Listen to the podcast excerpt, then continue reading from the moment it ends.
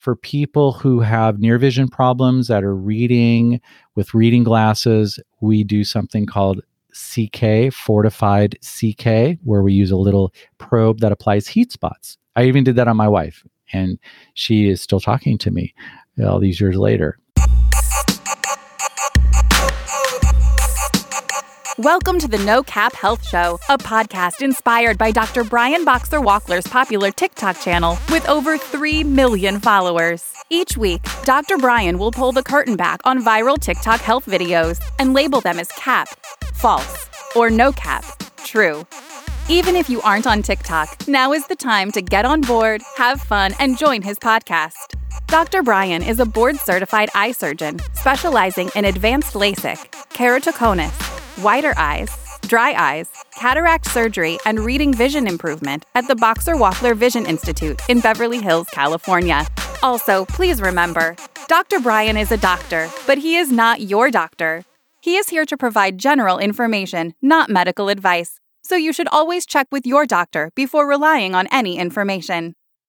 Hey, it's Dr. Brian. Welcome back to another episode of the No Cap Health Show. We are coming up, by the way, we are abutting very closely to the 52nd episode. That would be one year of the No Cap Health Show. Gosh, I can't believe it's been a year. It's crazy. Well, this last year, a little bit of a blur anyway, for multiple reasons. I took too much melatonin, number one. So I slept a long time, which is not true, of course. But I do take melatonin, actually. I do like melatonin. Melatonin and I, we, uh, you know, have a good time. Yeah. That melatonin holiday. By the way, last week, if you missed it, we talked about how to deal with bags under the eyes and dark circles under the eyes. So if that's of interest to you, definitely look at last week's episode. This week, we're going to talk about vision, vision correction, LASIK, and other things that can affect vision and how to improve vision. So let's dive right in. And by the way, always like to give that reminder if you have to get in touch with me, if you have a personal question, a health question, please just feel free to DM me on my Cameo, which is Cameo, C A M E O. The link is in the show notes. We're just going to dive into this video now about LASIK. Listen carefully, and I'll let you know if it's cap or not cap. Here we go. Number one. I can't move my head. Your head will never be clamped down or trapped. if you look away, the laser will automatically stop. Number two. I'll be right back. You will never be left alone in the operating room during surgery. there will never be any water dispensers or cups that can fall in the operating room.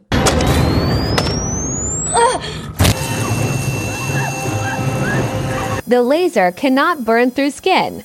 It removes only a fraction of a micrometer. I know the thought of a laser beam going into your eye can be pretty, pretty scary, as Larry David might say in that sort of tone. It can be. So let's talk about all these elements in the video. So, number one, is your head going to be clamped? No, your head is not going to be clamped down. There's no big vice that keeps it steady.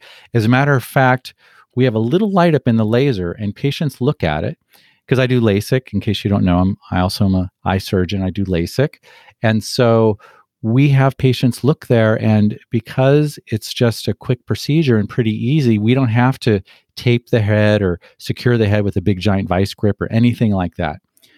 And the second part was actually not cap as well. That if you look away from the laser, the laser will actually stop. So lasers nowadays have eye tracking devices. I would say LASIK has been around for at least 30 years now. So it's probably one of the longest track recorded procedures in all of medicine. Just made up that word track recorded. And if you look away, the eye tracking device is going to stop the laser, or at least at the very minimum, the surgeon can stop it by taking the foot off the pedal. So you don't have to worry about the laser applying its pulses to some other you know part of your nose if you turn your head or anything like that. Now you will never be alone so that is also not capped there's always somebody in the procedure room. And it's interesting i don't know why they really felt the need to talk about water being in the room. It's not something i've really ever heard somebody get concerned about like do you have a water dispenser in the room? I can't explain why they felt the need to talk about that. Maybe where they are practicing, they get a lot of those questions. And the last one was the laser will not burn your skin. And that's 100% true. So that is not cap. So everything they talked about in that video was actually not cap. The laser is so gentle that if I would put my hand under the laser, it's not going to hurt me. It's not going to burn anything. Each pulse literally removes just a fraction of tissue. That's why it's so precise in resculpting the cornea. And by the way, if you're not sure how LASIK works, it's about, I'd say, a seven minute procedure. We use a numbing gel and we have a machine that makes a tiny little flap. It could be a machine or a laser that makes the flap. We lift the flap up, reshape the cornea, and put the flap back down. And the laser reshapes the cornea based on the person's prescription. Now, one of the myths that's really common is that LASIK cannot correct astigmatism. So, we correct astigmatism all the time with LASIK. It's actually very common. Most people have even a little wee bit of astigmatism. And astigmatism, if you're not sure, it's like the cornea being shaped a little bit like a football, like American football, not a UK football or football pretty much anywhere else outside of the US. But that's what it's shaped like. Got a little more steepness in one direction, 90 degrees away, has a little less steepness. The ideal shape would be more like a basketball or a football for everywhere else in the world, where it's nice and round on all directions. So the laser smooths it out and does make it more rounded. So, yeah, astigmatism we treat all the time.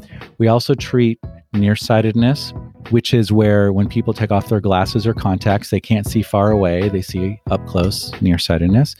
And then we treat the other condition, which is very poorly named, which is farsightedness, because technically people can't see that great far away. And LASIK can even be done for people who have near vision problems when they are maturing, quote unquote, into their 40s and 50s. Technically, it's called presbyopia for reading glasses. So that's about LASIK. Overall, very safe procedure. As I said, I've had it on my own eyes, and we always need to screen people very carefully. Of course, any procedure can have complications, of course. So the screening process becomes extremely important because there are some people who shouldn't have LASIK because maybe they have too thin corneas or the cornea is bulging a little bit, a condition called keratoconus. I've invented a number of procedures to treat keratoconus, such as Holcomb C3R crosslinking. You may have heard about the documentary film Holkey that I was a producer of. He was my patient. He won a gold medal at the Olympics after we corrected his keratoconus. And so we named the procedure after him, Holcomb C3R for cross linking, a non invasive cross linking compared to the invasive cross linking that is a little scary for patients and painful and long recovery and etc. So we need to screen for people for LASIK consideration that they do not have keratoconus.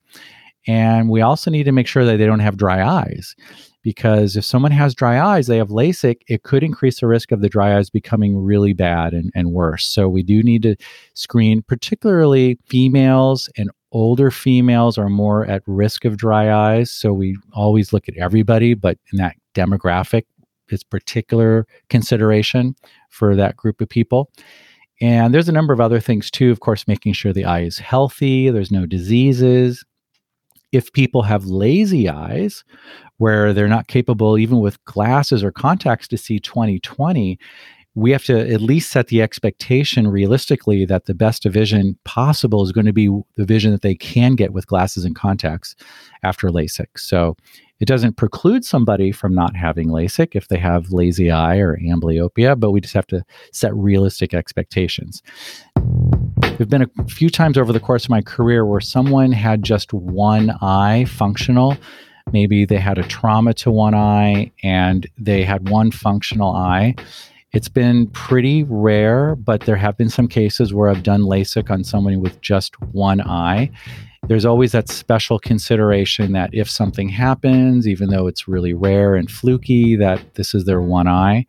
So most times I will discourage people from having LASIK in that case, but there have been a few people who really wanted to be free of glasses and contacts, or at least at minimum less dependent. Now, for people who are not candidates for LASIK, let's shift gears to another type of vision correction procedure.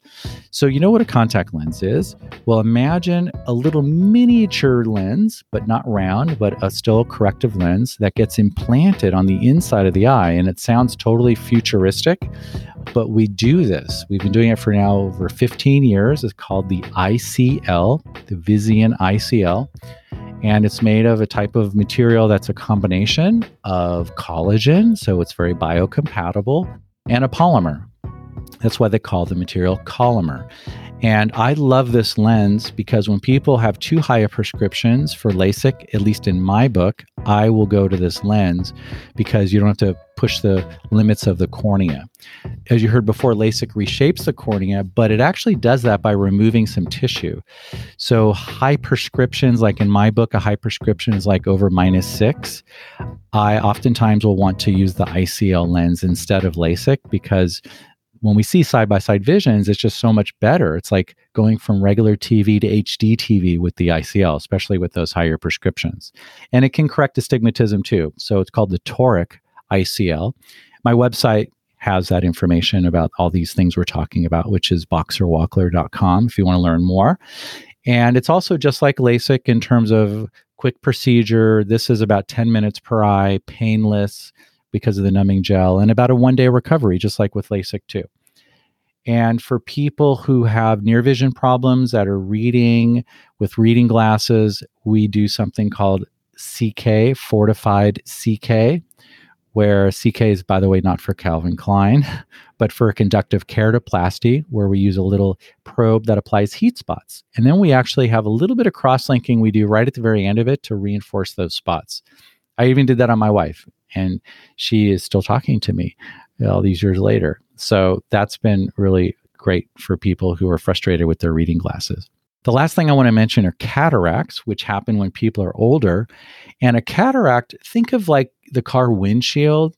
And think of now if you get this frosting on it and it makes it hard to see, can cause glare from the light hitting it. So that's what's happening on the inside lens of the eye with a cataract. You get this little film that develops, it can start to cause those vision problems.